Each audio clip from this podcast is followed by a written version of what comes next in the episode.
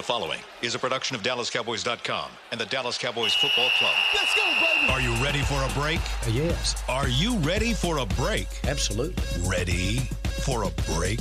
Yeah, and um, so much for that. It's time for The Break on DallasCowboys.com We were on a break. With Nick Eatman, David Helman, Ambar Garcia, and Derek Eagleton. It is Monday, November 20th, 2017, season 13, episode number 79. Welcome to another edition of The Break, live from the SWBC Mortgage Studios at the Star. And today we've got to talk about that game yesterday. Cowboys lose 37 9 um, in a game that in the first half seemed as though maybe the Cowboys were doing a lot of things right, specifically on the defensive side of the ball. But then after halftime, the wheels fall off, and uh, and they end up being outscored thirty to nothing in the second half alone. Uh, tough day for the Cowboys, and uh, and looking like a pretty perilous situation for them if playoffs are part of uh, their goals for this year. Um, let's go around the table and just get some general thoughts of what you saw yesterday and what you're thinking about this team right now. Nick, I'll start with you. Well, I just thought that you know for the second week in a row, it just looked like this team didn't make uh, any adjustments in the second half, and and you know they they played pretty you know a pretty good first half, but you didn't score any any touchdowns. Obviously, the offense is just really a problem, um, and you know you expect that when you're missing Tyron Smith and Zeke, but you know you you expect the the, the coaching staff to be able to, to kind of rally the, the troops around a little bit more and, and scheme them in, in position to make more plays and they haven't done that so um, I know everyone will probably say similar things but I thought you know coaching staff I thought could have done a much better job with this Let's jump to you, Ambar. What are your, what were your thoughts? Well, I'm still trying to figure out, honestly, and this is, it wouldn't make sense me to say I thought it would be worse when you see the score and the turnout have things, you know, obviously turned out for them. But again, I thought the defense at the first in the first half they did a lot better than I expected, and I'm sure everyone a lot better than what everyone expected without Sean Lee. So they had a chance there. Again, I don't know how I can't figure out what it is that the offense isn't able to really do. Why can't Dak have a better connection with this receiver? When it's not Dak messing up, it's the receiver messing up, and vice, uh, vice versa. And again, and he said it last night, it's either if the running game is not going, the passing game is going. If the passing game is going, then the running game is not going. So they just have to figure out a way to just get better. And I don't know how it gets better from here. Dave. Uh, it's certainly not the first time the Cowboys have lost in the Dak Prescott era. It's not the first time they've gotten their butts kicked in the Dak Prescott era, but I think that is really, truly the first time where the Cowboys lost a game, looked bad, and Dak Prescott looked bad. I mean, he's not the only one. There's plenty of blame to go around when you lose by what was it, 37. So you lose 37-9, yeah. lose by 28 28. points. There's plenty of blame to go around, but I, I said on Friday he's going to have to have the best game of his career if they were going to win this game, and I think he had. I know he had the worst. He had the worst game of his career last night. Yeah, no doubt statistically it was the worst game of his uh, career. He was 18 of 31, 58% completion rate, only 145 yards, which a lot of that came At in least that final drive, 60, final two drives. 40 to 60 of it came Right. when the game was well decided. He had zero touchdowns, three interceptions, quarterback rating of ooh, 30.4. It was not a good day for Dak Prescott. Here's a question I have for you guys. Do you think that it's at this point are you willing to concede that it may be just too much to put on his shoulders without Ezekiel Elliott? Or do you still think that yesterday pressure was a major problem for him? He did get sacked four times. It didn't feel to me, just as an observer, it didn't feel to me as though he was getting an inordinate amount of pressure, especially early in the game when the game was more uh, in, you know, kind of in the balance. Um, but do you think that it was the pressure, or do you think that uh, that this offense really is about Ezekiel Elliott and they can't move the ball consistently without him? If you want to make an excuse that somebody wasn't there, that's fine. Tyron Smith is the one because I'm charting it right now. They they ran the ball for 112 yards. They averaged 4.1 yards per carry. Um, I'm in the first half right now. I mean, when the game was close and they weren't moving the ball, they were still averaging 4.75 yards per carry. Like they were running the ball. So Yeah, but here's here's Uh, here's a stat I will throw at you. on. What were they doing on first Yeah, downs? horrible. That's the big di- difference. I'll tell you the numbers on first down I can tell. when they were running the ball. They were 10 of 20 they were 10 for 26 yards on first down in the first half. In other words, in the early part of the game when the offense needed to be moving the ball and getting points, they weren't doing anything on first down when they ran the ball. That puts them behind the chains. That puts an inordinate No, amount of no, pressure on your quarterback. That doesn't put you behind the chains. That puts you not good enough in the chains. Like second and eight is not behind the chains. Behind the chains is second and twelve because you lost yards. behind the chains, off schedule is second and eight. You're off schedule if you're second and eight. If you're getting one, two negative yards on first down, That's great. you are you are behind the chains. It's- you are off schedule. That's not ideal. It was good enough. Like that's what I'm saying. Like It you- was good enough for what? It's- for them to punt. you're getting good enough production out of your running game that your quarterback should be able to make plays. Like You're I- telling me if you're averaging if Yes. you're averaging two yards per carry, You're not, on though. first down. Oh, on, first on downs, first down. Yes, that's what I'm talking about. That's great. If you're averaging two points per yard per carry on first downs, you're telling me that's good enough to be able to move this offense. I'm telling you that if you are averaging 4.7 yards per carry over the course of the first half, that's great. If it's second and eight, move the ball uh, again. Like complete a pass. Don't have your receiver drop the ball. Don't throw a bubble screen that almost hits the dirt, which happened twice in this game. The running game was not good by any stretch of the imagination, not by the Cowboys' standards. They ran for 112 yards as a team against the best run defense in the league. That's more than good enough.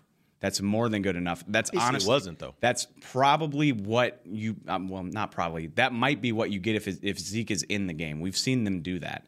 We saw them run for 100 yards as a team against the Cardinals. We saw them run for 107 against the Giants. Sometimes you're not going to run for 160, and your quarterback has to be good enough to pick up the slack. And normally, you know, against the Falcons, you get sacked eight times in the game. There are other factors. All things being equal, everything else was good enough at least to score more points than than nine to at least score some touchdowns. I don't know if you win the game, but I thought the running game was there enough for it to be balanced for your passing game to be there.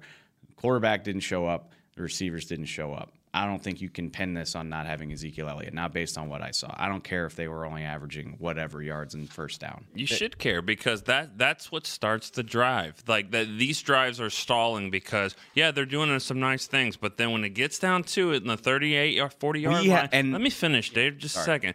They, they get 38, 40 yard line, and then it stops. It, like the, everything stops right there, and then you do have to. You're right. Like Dak needs help. There's no doubt about it. Dak needs help, and he can't do it on his own. We're seeing from last year that who the real MVP is because he can't do this on his own, and you know those receivers aren't going to help him. Like they didn't, they failed their quarterback last night.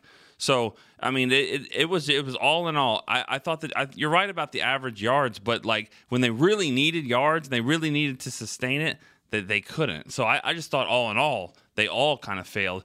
Decent numbers overall for the running game, but I thought it was kind of hollow, really, because when they needed to run, they couldn't really get it going, and the passing game was not there.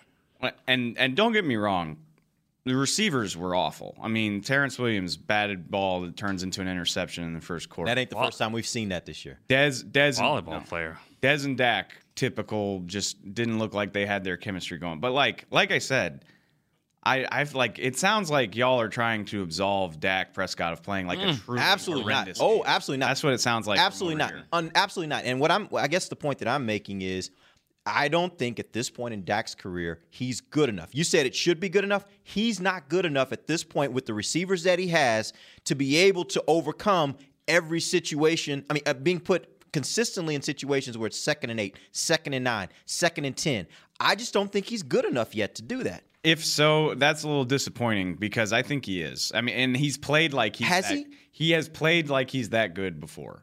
He How- has. no, that, but that I don't think that's the case and- because and when when Ezekiel second and playing, second and eight, second and seven, what that's okay. Is it ideal? No, but is it like he's getting sacked? Is it like they have these awful holding penalties like we saw back in the you know actually during the win streak where they couldn't get out of their own way? If you're a good quarterback, you should be able to convert second and eight. I mean, like that's not this like unconquerable mountain. But they didn't. That's my point. Yeah. They didn't. So my point is, okay, so what do you eh, I'll ask the question then. So what do you blame it on? The fact that they were in those situations and they weren't able to convert. If it wasn't on the fact that the quarterback just couldn't do it, then what was it? Bad quarterback play and bad just just complete no show by the wide receivers. That's what I put this Right. So so if the running game is doing that and the quarterback and receivers aren't able to overcome it, you've got a problem, right? So the running game, and again, that's my point about Ezekiel Elliott. When Elliott's in there, you're not getting a lot of those second and eight, second and nine, second and tens. When he's running the ball on first down, the average is much higher on first down. That's the difference, and that's the point I wanted to to kind of illuminate and talk about. Was is this more about Ezekiel Elliott and what he's able to do, particularly on first downs? I I think that you know you, we're sitting here arguing like is he important? Like is is he is there a big drop off between Morris and, and and there there is. I mean I've- we all we all know that. And so yes, I, I do think that what we were seeing last year, maybe some parts of this year. That you know, Dak's getting a lot more help, and the coverage is much different. I'm sure in the passing game, it's easier to throw the ball to, to, to Cole Beasley and Witten and, the, and those guys when when you have to you know be worried more about the running game. I mean, the the, the the real issue is is that there's not a single player on the offense that scares the defense. Not one player are you worried about. This looks like the Carolina Panthers to me right now. Like what they what they what they have. And they have an athletic quarterback who at times can be accurate, but at times he can be kind of shaky. His receivers aren't that great. Running game is uh, I'm talking about this Cowboy team is kind of suspect. There's times when it can look pretty good. There's times when it can look really bad. Last night was really bad. You know, to me, this is his year, his rookie year in the passing game. Like last year, we didn't really see him throwing the ball far or any of, you know, he would play it safe. They were relying on the running game, but last year the difference was he would play it safe, short passes, Jason Witten, get Cole Beasley more involved. Those guys rely on those guys. This year, I feel like he's really experiencing his rookie year in the passing game. And he's not going to be great. I mean, we still need to remember he's a second year guy, and people are expecting him to ball out and be awesome at everything. And it's not like that. He just needs more practice at it and uh, get a better connection with all these receivers who are not helping him at all. Were you guys at all surprised that in the it was in their first uh, I'm sorry, the second series of the game, Cowboys get down to the Philadelphia 27. It's uh, I'm sorry, second and six from the Philadelphia 23, and that was the play where Dak uh, keeps the ball on a zone read, runs for 11 yards, gets them down um, in uh, to the Philadelphia 12. Were you surprised that they didn't go back to that the entire rest of the game? I mean, it was obviously effective. It's obviously a situation where you're trying to create some some semblance of creativity in the offense. Were you surprised they didn't go back to that and use that a little bit more in this game? Yeah, I remember they ran that. I think it was a third and two. They ran that, but he let Morris have it, and he just got blown up in the backfield. Yeah, no, I mean, yeah, I didn't. I didn't see half of what I thought I'd see in terms of misdirection, getting people on the move. Like they had, you know, they had one play that I vividly remember where they moved the pocket, didn't work out, but like they ran it one time. You didn't see any boots, waggles like we talked about last Yeah. week, like using the tight ends. Like I know you need to keep the tight ends to help your protection, and for the most part, it seemed like that worked. But how about some how about some delayed screens or some again boot action like we saw so many times last year where the tight end is a late option in the passing game once Dak rolls out? Like it you when you're not when you're not functioning at full capacity when you don't have the ability to just line up and run when you don't have Ezekiel Elliott uh, you'd think there could be some more creativity. I didn't see any. I mean I and and that sounds like the Cowboys. To be honest with you, like we're gonna we're gonna do our thing. We're gonna this is what we're good at. It's like, well, you're good at it when you have one of the best running backs in the league. You should probably reconsider your options based on what we got here. And eh, you know they they've made a, a valiant effort to try to get Dez Bryant the ball like out in the in space, and you know maybe three or four years ago he was beating people like that and he was one on one, but he's not doing that right now. I mean, I, I don't know if it was just last night, but I haven't seen him really do that all year. Where you know it's just like my guy's better than your guy, and and you know he's getting tackled, he's not breaking those tackles, and he's not really being that dynamic. Um, these 50-50 balls are not 50-50. I mean, that that that would be a 500, you know, I mean, that would be 50%. He's not catching. I mean, I thought it I was so telling that was it Was it the first possession after you know after the long kick return, or it was early in the game? No, it was. Yeah, uh, the, the one the, the the the back shoulder ball was that the first possession that you know arguably you had interference. Oh yeah. Was that the first or second possession? I'm trying to remember. I don't remember which. Position. It was the second possession of the game. It, they were down seven three. They go back down there. They get to the Philadelphia nine yard line. Oh, the third and seven. Yeah, well, and, and whatever. The third and seven's one thing. I thought the play before that was even more telling. That Dez scored on that ball against Xavier Rhodes last year. They threw it. They, you know, they love that play. He scored so many touchdowns on that play. And I just thought it seemed really telling that Ronald Darby tackled him by himself. I mean, Ronald Darby's a really good cornerback, but you expect Dez Bryant to break that tackle, and he probably scores if he does. But at this point, there's really not much you can do about that, right? I mean, the way your team is constructed, Dez is the best you got at wide receiver. And what we're seeing right now is that you're getting really not a lot of consistent production from anyone else. It was, I mean, so telling that you get Jason Witten to catch the ball in the first, I think it was the first offensive play of the game, Mm-hmm. seven yards, and they didn't, he didn't get another ball the rest of the game. I mean, it's it's it's almost crazy to even think about that. You got this tight end out here, and you didn't find like 10 catches. with your offense not even moving, you can't find another way to be able to get him more involved in the offense. And again, I know I I know without even having watched the tape that they probably kept their tight ends in in an effort to help their offensive line, but that doesn't mean you just have to abandon the concept of them in the passing game. Like it doesn't make sense to me. You know what I did see a lot of times was when they did have a tight. What they did is they put a tight end on the side of Byron Bell, and he just chipped him on his way out, which was fine. That's all you needed to do was just give him a little bit of help, and then go into your route. Like, I, and that's what they didn't do last week. It seemed like they did more of that this week. We'll talk a little bit about Byron Bell, but it seemed like he had a, a much better week than what Chaz Green had last year. Obviously, statistically, he did. Uh, but I mean, when you think about it, I just don't. I, I don't know how you don't get a guy like Jason Witten more involved in the offense, especially when it's struggling. That's an easy throw, right? It's Yes. almost it's almost like this is like a these are like just the coaching staff can only make extreme decisions. Like it's like, well, Chaz Green's going to play left tackle for Tyron Smith, and like we'll help him a little bit, but not really. We trust him out there. He's on an island just like Tyron is. Well, that didn't work at all, and they didn't really adjust to it during the course of that game. And so they come out here and we're like, well, we're giving the left tackle help. That's what Plenty of help, we're yeah. going to help him on every single play. The tight end's going to be there. The running back's going to be there. We're going to chip him. Just like there's no there's no malleability to the game planning, and it sure doesn't look that way. I mean, there's he threw 31 passes. 17 of them went to the rest of the team, and 14 go to Dez. I mean, 14 targets to Dez totals 63 yards. And that would be great if Dez was making great plays. Right. Right. That's that's what you see from a number one receiver. You give them a bunch of targets and they make great plays. It's just you're not getting the great plays right now. Yeah, he has he really has no, you know, yards after the catch. What was his average yesterday? Average was 7.9, but I mean, you know, he, he's not he's not breaking any tackles. He's not doing anything. So, Did Dez have any egregious drops? One. uh, I think he had a drop, Terrance had a drop, and Cole had a drop. Uh, well, I, I know I was going to say. I mean, Terrance obviously had his bobble, and then Cole Beasley dropped the first down. Yeah. I don't remember what down that just it was third. I think it was third down. It was one of Dak's best throws. yeah. an utter no show by everybody involved in the Dallas passing game. I mean, I it was breathtakingly bad, and I'm sh- like, may, you're right. Maybe the and this is the 26th ranked secondary in the NFL, but maybe the Eagles change it up. Maybe they thought they'd be able to stop the Dallas running game without really over committing to it.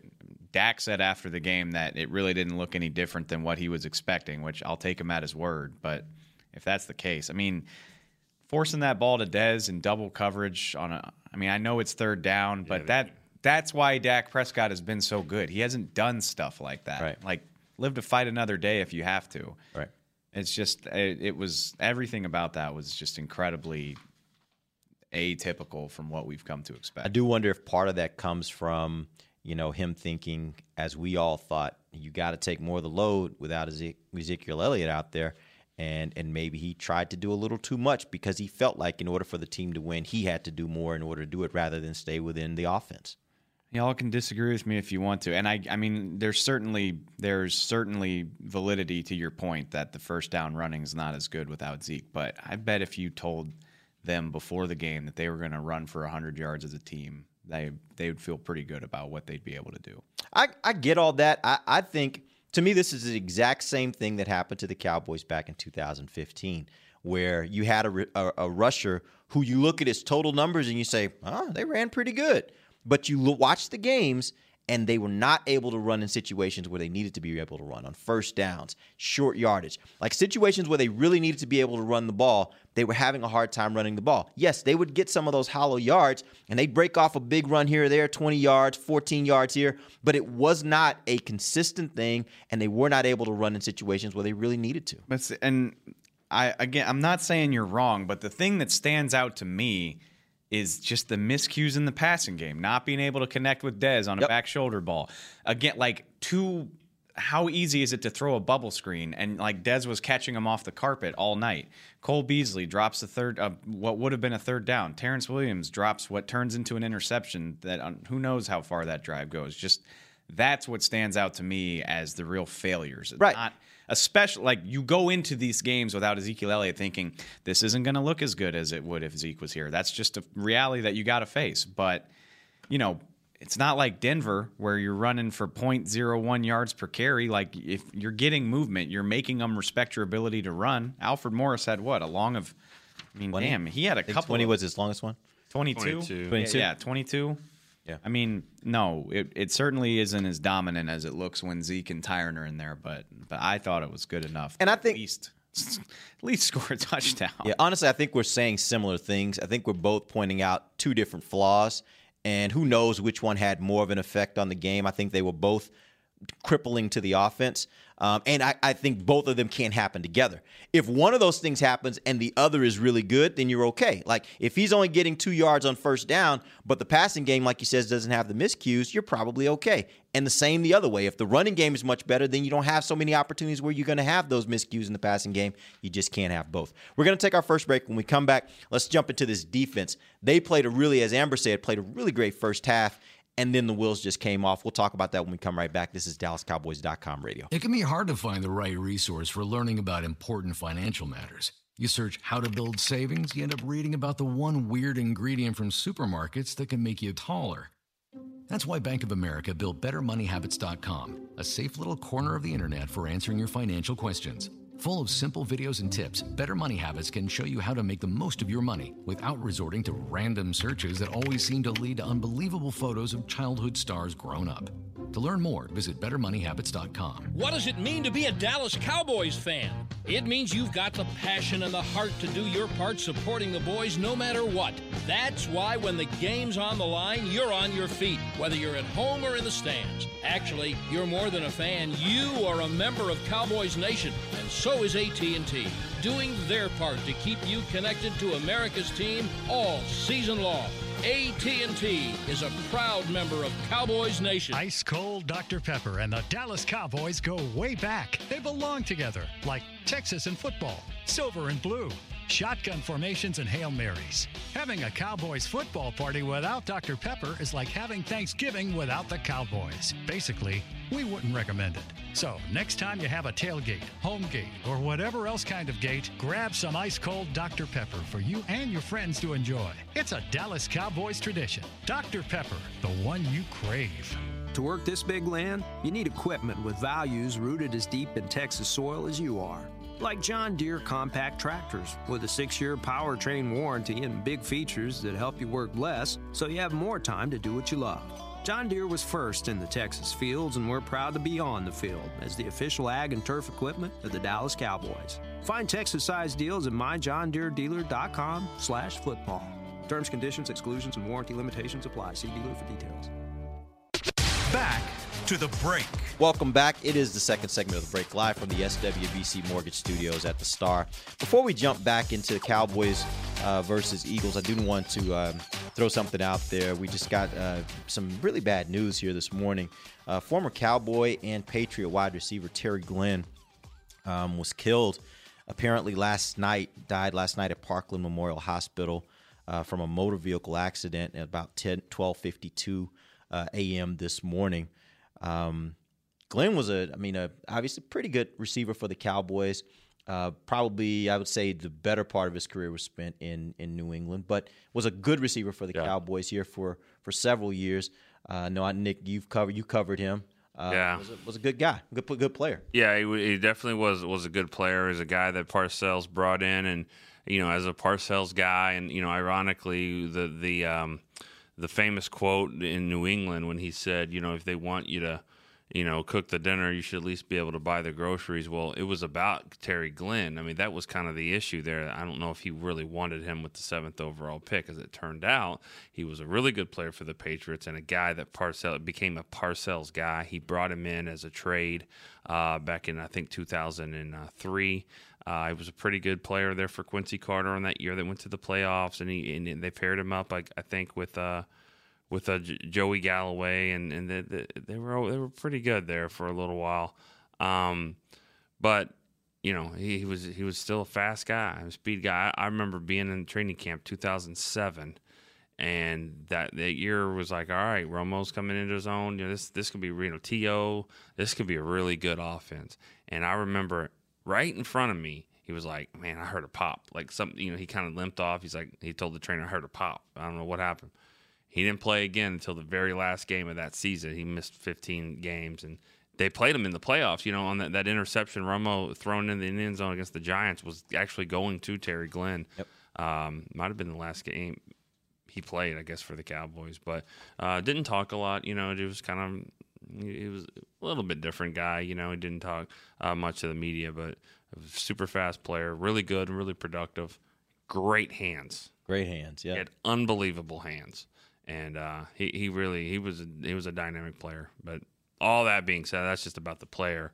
It's really sad about anybody, you know, in a situation like that. And Sad uh, news. How old was he? 43 years old. Yeah. Tough news. Really Yeah. tough news. It's not funny. I mean, I'm just I'm, you and I are probably thinking. Yeah, well, thing. yeah, that's. We were talking about it yesterday. You start getting up in age, and you start Yeah. people around you. You start hearing of deaths of people that are younger than you, and it it certainly uh, has a way of hitting home and and letting you realize how fragile this thing called life really is. So I'll say the one thing about I remember Keyshawn Johnson talked about Terry Glenn. There are guys that would come in and run four four two eight, four three, whatever, you know. He's like, that's that's all nice and good, but play some receivers don't know how to play that way. They don't know how to play fast. You can run fast out on a track somewhere, you know, but not not really when you get on the field with pads on. Are you playing that way? And Terry Glenn could play. He had aggressive speed. He had speed that you just had to, you know, you had to be, you know, be scared of. And everyone knows my favorite play, the flea flicker. the last time they've run it was to Terry Glenn against the Chiefs. 71 yard touchdown, Drew Bledsoe Terry Glenn. worked that time. It worked that time. It should work most times. They haven't run a flea flicker in 12 I years. don't think so. Wow. I, I really, uh, if they did, it, it kind of got blown up. But right, I was about to say it didn't have a big. no, Big net result. I don't think but- they have. I, I, I really don't. Think, I know they haven't been successful with it. All right, well, Sad. uh, thoughts and prayers out to uh, Terry Glenn's family. Um, let's get back to Cowboys versus Eagles. Um, we didn't have a chance to talk about the defense very much in that first segment. Um, yesterday, they get zero sacks, they get zero forced fumbles, zero fumble recoveries. Uh, they do have six quarterback hits, um, but you know we talked about it all last week. When you're playing against Carson Wentz, he is a big body guy, and hitting him is not good enough. Taking him down is a is a chore. And there were several times last night when Cowboys defenders got to him, but did not manage to uh, to even get close to getting him down. He'd move around, and before you know it, he was away from them and being able to complete passes downfield. Talk to me about how this defense performed overall. Well, I mean, obviously, without Sean Lee, you know, it, it it's tough, and and they they were doing a nice job in the first half, though. Like you said, um, I don't remember exactly when Hitchens went out of the game. I'm, I don't. Yeah, and I honestly don't either. It I just started noticing that Yeah. Jaylon was out Third there more. quarter. It was third quarter, and I was like, why are they still? And they got Jaylon out there with Yeah. Durant. I was like, why is that happening? And then we couldn't find him on the sideline. Yeah, I, I think I think the, the Eagles made some adjustments. Obviously, they made adjustments, and they, they realized where they could they could run the ball, and and, and you know they went in the third quarter they really just started to, to gash them there. So um, you know it was it was a nice effort for the for the Cowboys in the first half. I thought they were flying around on the ball, and secondary did a nice job, and they got off the field at times there in that second quarter. But uh, you know ultimately the Eagles kind of realized what how they could they could move it and you know, it it it was kind of like the Falcons game. You know, it was just kind of a slow death. But we wake up after 60 minutes, and you're like, dang, that's a blowout. The last time that I'm seeing on here, I'm looking at the uh, the stat sheet. The last time I see a play with Hitchens on it was the third and six from the Dallas 11 touchdown from Carson Wentz to uh, Smith, Torrey Smith. It was 11 yard touchdown, and say uh, the, the, it shows Anthony Hitchens as uh, the defender uh, that actually, I guess, made the tackle in the end zone. But um, but that was be that's the last time I see him on the on the injury report. So maybe it happened on that play or a play subsequent to that. But that's about the and that was at the what was that the roughly about midway through the third quarter when they lost him. He ain't playing this week. Yeah, I saw him Oh. last night in the locker room. Way. The way he was walking, if he plays this week, they got some really, really good drugs. Like There's- he was just walking, like the way he was walking. I mean, obviously, it's a groin injury, and he was barely kind of shuffling along. It did not look good, and it looked very painful. Dan Bailey's been gone for a month with a groin, and Tyron Smith has been out for two weeks with a groin. I know no two injuries are created equal, but to think somebody can play on three and a half days from that, no way. But my main thing is, and you know, may, I'm I'm maybe I'm an apologist for the defense in the sense that like I just have a hard time just beating them up, knowing going in. First of all, they're not great to begin with, and they also don't have their best player. I get it, no excuses, all that, but reminds me a lot of the Rams game in a sense that I mean, they gave you a window to do something. They that and that's about as much as I could ask for. I know in a perfect world they're great all the time and they hold the Eagles to 10 offensive points like they did with the Chiefs. But I mean, after the opening touchdown, the Eagles go 5 plays, 4 plays, 3 plays, 3 plays, 3 plays, 3 plays. I mean, that's six possessions in a row where they really didn't move the ball at all. And maybe if your offense is better, it allows you to build a lead, uh, maybe even a double digit lead. Like I said, of course, the way the Eagles move the ball in the second half, maybe it looks a lot like the Rams game and it evaporates, but you at least could have given yourself a puncher's chance. It's- and missed opportunities, not missed opportunities by the offense, but then Anthony Brown, maybe catch that interception. Maybe What was that? if if you make even a decent effort at intercepting that ball, you might score a touchdown. I I mean, y- you know, you can't assume too much, but it certainly looked like he had the real estate to do it. Just missed opportunity. I mean, you could have gone. You could have gone into halftime. They were up nine seven at half. Yeah. Could have gone into halftime up. I mean, at minimum 16-7, which is two possessions, or maybe even twenty three. I mean, again, six possessions in a row where you're 12 to winning- 7. Oh, because you missed. Wait. Two more field goals. I'm just, Oh, I'm oh, just yeah, not yeah. expecting well, a no, yeah, touchdown. no, yeah, there. well, I mean, that's fair based on what they looked like, but you would like to think yeah. as as solid as this offense has been for the majority of the season. Uh, you, I mean, six, six. Dave. Dave in the background there. Oh, hey, that is that's my recorder. I was Yeah. wondering about that. Good job, Dave. Oh, I look like an idiot. Managed to get yourself on TV. That's awesome. As uh, I knew, like I try to stay out from behind Right. Jerry because you, when if you behind Jerry, you're gonna wind up on TV. But I just didn't have a choice. And you know the worst feeling in the world is just you're trying to get into the scrum, and then the worst feeling in the world is to look up all of a sudden and realize, oh, I'm behind. Oh God, I'm going to be on camera. And you then- know, and and then you got to sit there the whole time like, look interested. Don't look like you're looking at the wrong thing or thinking about the wrong thing. Just pay attention. Somebody in the scrum said something that made me laugh last night, and I was like, "That's gonna look great on TV." Like I'm just laughing while the owner of the team's talking about how terrible this game is, or something. Right. something. I don't know. Right. Uh, but I mean, six possessions in a row where one of the best offenses in the league wasn't doing anything. You, like I said, maybe you don't win the game, but you'd like to think that you could have made some hay during that stretch in the second quarter. Yep. Um, Anthony Hitchens led the team with five tackles last night, and uh, obviously now he's going to. We we assume he's going to be out on Thursday. What do they do at this point? Because I, I don't know if it doesn't sound like this is a situation where Lee is going to be prepared to come back by Thursday. Um, what do they do right now? Do you do you know that? Like I, I don't know that. No, it sounded like it was Lee? going to be a longer period of time than just this this game, but I don't know. Maybe Yeah. maybe he is. You guys tell I, me. I don't either. I just I, I don't know. Um, I'm not going to rule it out here on Monday morning before I've had a chance to hear anything. But I mean, it is a soft tissue injury. It doesn't seem likely. Maybe if they were playing Sunday, he'd have a better chance. But he missed two games. with with the injury before, right? Yeah. two games, and I mean he missed really, so he's just missed a game and a half here. It- yeah, it, it doesn't really look good, I guess. It's for that. not a good bet to think he'll be ready to go. So what do you do? Do they need to bring Ugh. in guys, or do they have enough bodies, and then it's just a matter of how do those bodies play? Well, they have played um, without those two guys before, right? Didn't look very good. No, they didn't actually. No, um, No, Green Bay. the Rams, right? They, they didn't have Hitchens came back for Green Bay, Right. and Lee got hurt during the Cardinals game, so they didn't have either for For the, the Rams. Which you know, Yeah, that doesn't look good. That's not. I I mean, I mean, good defense obviously shut them down last night or yesterday. Hmm. seven know, points against Minnesota. Theoretically, they have the bodies, but I don't like how. Okay, I was gonna say how in good conscience can you go into the game with just that, but like also, what do you do? You're on a short week here. Like, what is somebody who's not here gonna do for you right now? I mean, really. Well, you can have McFadden spot. I mean, they could have that. I mean, I- they, but they we were need- going there and just we were going there next. Well, I mean, so- that that's a spot that that that could be open if they need to go get. But a I guess linebacker. I guess my point is, I mean, unless Luke Kuechly's coming in, like who's Yeah. gonna get ready in three and a half days? yeah, I think Luke has a team right now. I know. He, yeah, I'm aware of that. Thank you. Yeah, um, busy.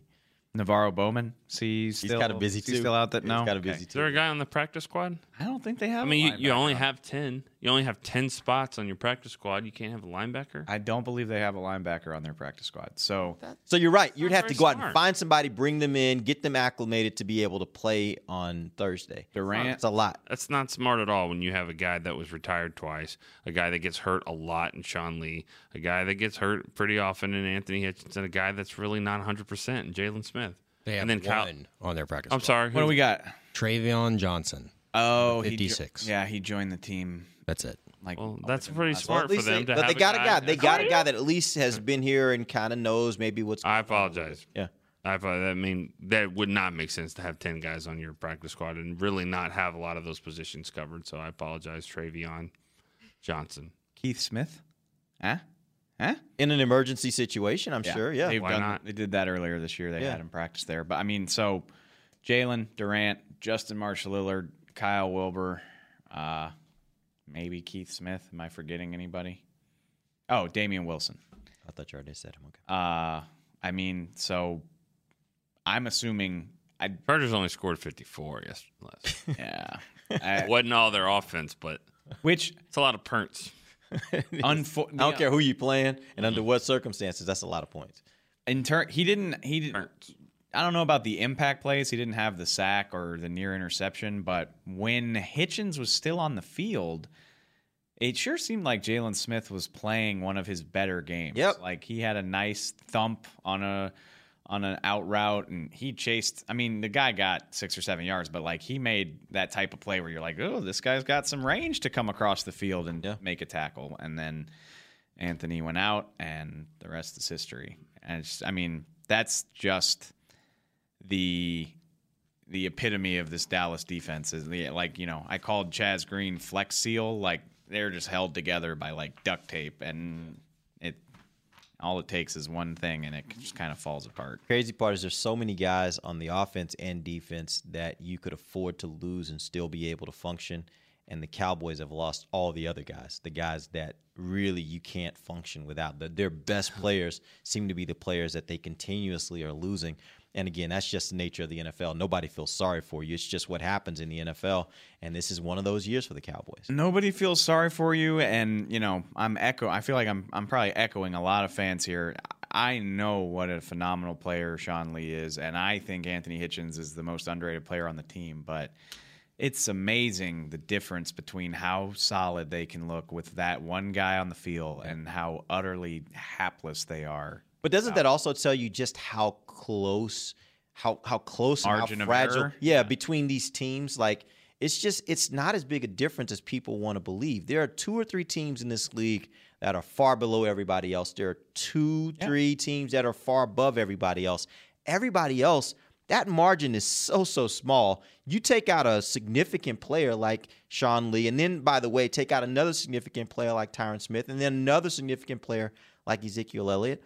And guess what? That's probably what you're going to get is a much different looking team than what you had before. The counter argument, of course, being that the Eagles appear to be humming just fine without Jason Peters and Jordan Hicks, who they lost for the Yeah. season Yeah. during the course. And, And, they I'm- lost somebody else too, didn't they? Sproles. Another really good Sproles. That's who it is. Which you know, and that type of stuff happens. The Cowboys lost Sean Lee in 2014, and Rolando McClain stepped right up in his place. I mean, there's there's big picture stuff you can talk about. I mean, you know, did did, this team really do enough work at linebacker in the offseason to like ensure themselves?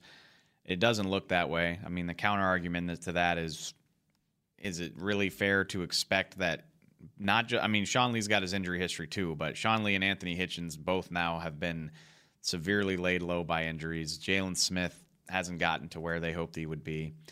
You could have foreseen a decent amount of this coming, but at some point it's just a lot of stuff going against. Here's the other thing to consider too, though. We you mentioned you know their linebacker. The Eagles linebacker is nowhere near being their best defensive player. Right. If they lost Fletcher Cox, now we may be talking about a different defense. Well, right? then, then maybe that's the problem here. I mean, I mean, how many teams lose their weak side linebacker and then just all hell breaks loose?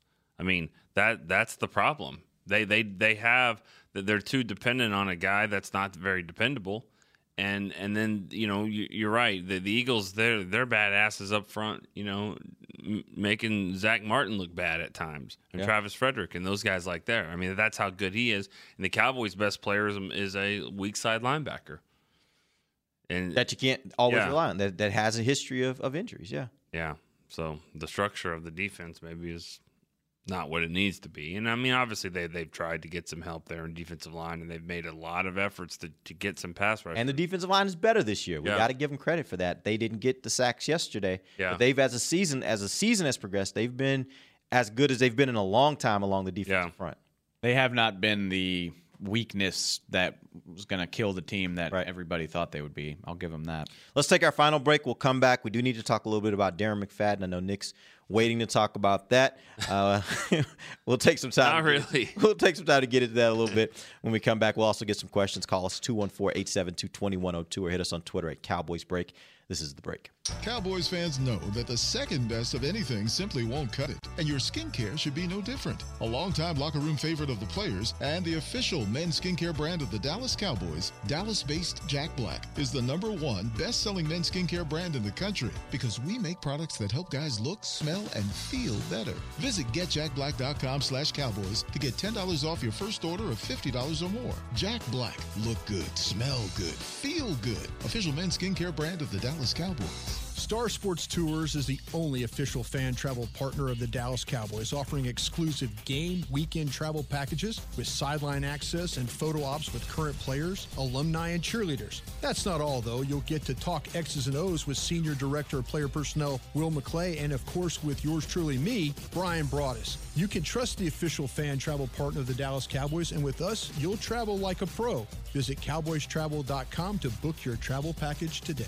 I hear all this talk about what it takes to be a cowboy. Everyone's got their ideas, but I just say to myself, it's what's up top that matters. Sure, you need men with the muscle and heart to get her done, but if your scouts and coaches are listening out there, a word of advice. Pick the man with the most well worn Stetson. That's the one most cut out to be a cowboy. Stetson hats are handmade right here in Texas and have been on cowboys' heads for over 150 years. The rest of you can visit stetson.com slash cowboy to find a retailer nearest you. What does it mean to be a Dallas Cowboys fan? It means you've got the passion and the heart to do your part supporting the boys no matter what. That's why when the game's on the line, you're on your feet, whether you're at home or in the stands. Actually, you're more than a fan. You are a member of Cowboys Nation, and so is AT&T, doing their part to keep you connected to America's team all season long. AT&T is a proud member of Cowboys Nation. Back to the break. Final segment of the break live from the SWBC Mortgage Studios at the Star. Nick, take it away. All right. Well, we used this one last week, but it seems relevant as well. I mean, Tommy John, with Tommy John, there's no adjustment needed. Mm. There's, you don't have to adjust anything. You know, that's kind of the, like a game plan. You just throw it out there. Whatever it is, is the way it is, and you don't have to mess with it and think about it. And that's really the problem with this team. Um, we've seen the last two weeks; they don't adjust. Well, that's what Tommy John gives you too, and, and it's better uh, when you're talking about underwear. You don't want to see adjustments. It's uncomfortable for everyone. Tommy John, they've got great material, great fabric. You don't even think you're wearing underwear at all. So shop exclusive Cowboys underwear at TommyJohn.com forward slash Cowboys for 20% off your first order. You never have to adjust. Good for underwear. Not no, no. Football. Good for football, bad for underwear. That's what I meant. Adjustments. Is it good for? Oh, oh, I thought you were saying not adjusting. No, yes, adjustments are good for football, bad for underwear. I mean, it would be nice to just kind of, you know, those good high school teams that have six plays and they just says what we do. We're not worried about it. It'd be nice if you don't just have to adjust. Can we? w- You want to talk about McFadden? Yeah, go ahead. If you had another topic, go Can we? Can we talk about that? I mean, and and I agree. I'm not. I'm not trying to defend anybody associated with that game, but you know that's the like that's the big thing is like eh, they didn't make any adjustments and they they didn't and I'm not defending them but like what what could they have adjusted do y'all think? Like what did they not do that you would have liked to have seen? And again like if it sounds like I'm defending them I'm not. It, it really it legitimately perplexes me too because I, I sit there and I'm like, well, is there is there an adjustment that they can make that's going to allow them to stop the number four rushing offense in the league from taking advantage of the fact that two of their best players are out? My adjustments would have been offensive. I I, think, think the Cowboys should have yeah. done different things, more things using their quarterback, getting him Yeah. moved around.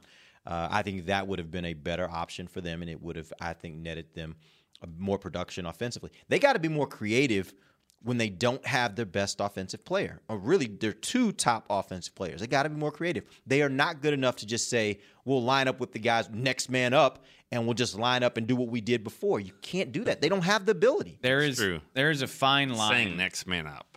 Yeah, next man up just means he's got to fill the spot. Now, the coaches need to figure out how to get that guy an opportunity because he's not as good as the guy whose place he's taken, or he'd be playing out there every Sunday.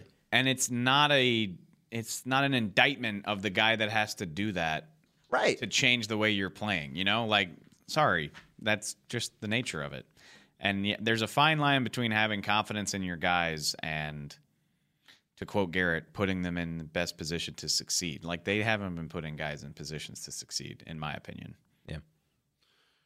but I, I mean, yeah, I, it's the word adjustment is thrown around so often, and I think it's important to like take a step back and really think about that. Offensively, for sure, I don't know, I don't know what type of adjustments I make to fix this defense mid game. You know, I, They honestly, in my opinion, I agree with Ambar. They they really kind of played above their heads the first half. Mm-hmm. I mean, and that's why the offense got to be looking at that game saying we squandered an opportunity because the defense gave them an opportunity if they could have gotten things going to be able to have a lead, going into the half so that when the Eagles came out and made their run, which we all knew a run was going to come, when they came out and made their run, maybe you already had enough points to where you could just kind of stave them off and give yourself a chance to win. They didn't take advantage of the opportunity that was presented to them by the defense in the first half.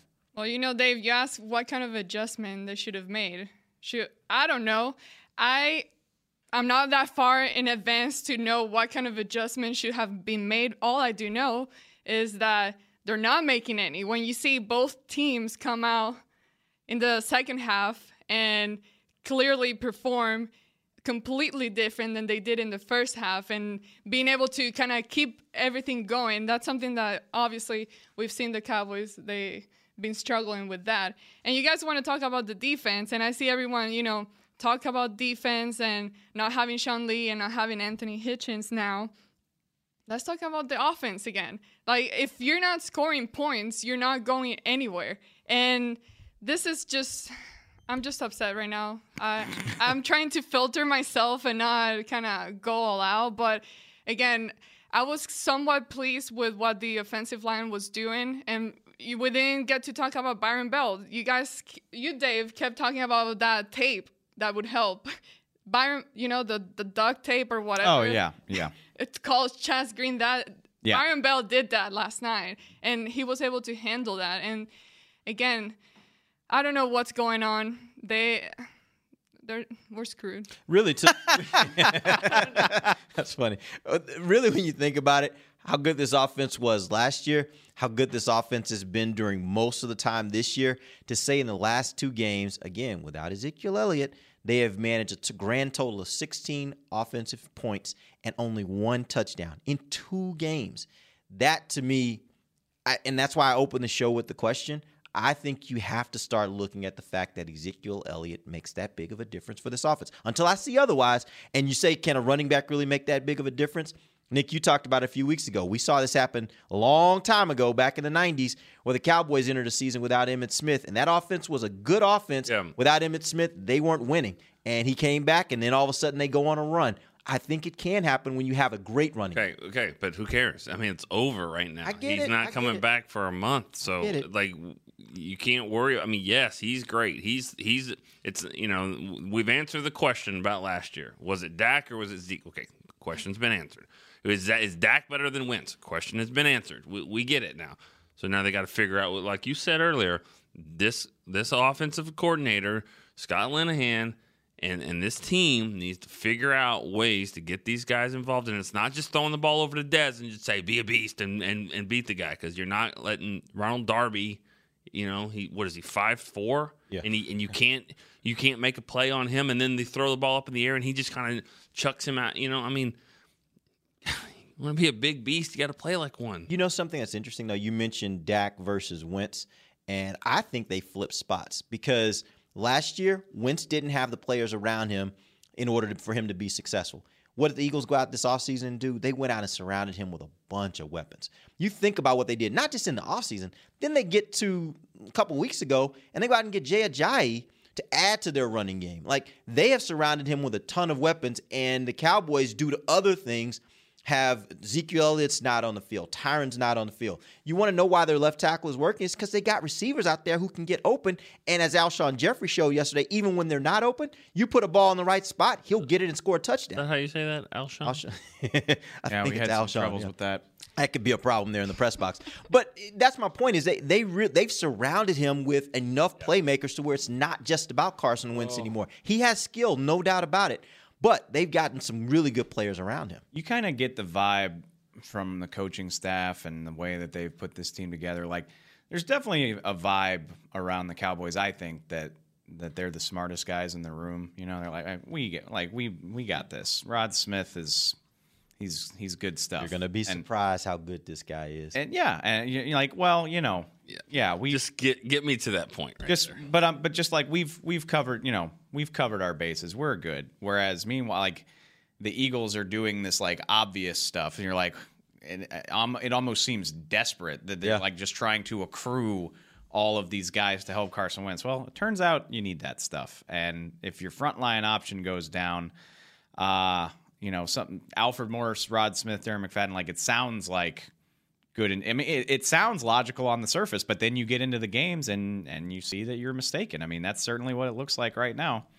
I mean, maybe those moves weren't as smart as they looked four or five months ago. Yeah, I mean, we can get into, I guess, the the McFadden part there. I mean, people on Twitter were like, "Am I okay?" But I mean, yeah, I'm fine. I what I don't understand. Asking you if you were. Yeah, you're like, has anyone anyone heard about him? You know, anyone heard from him? I mean, I talked to McFadden on Friday or Thursday.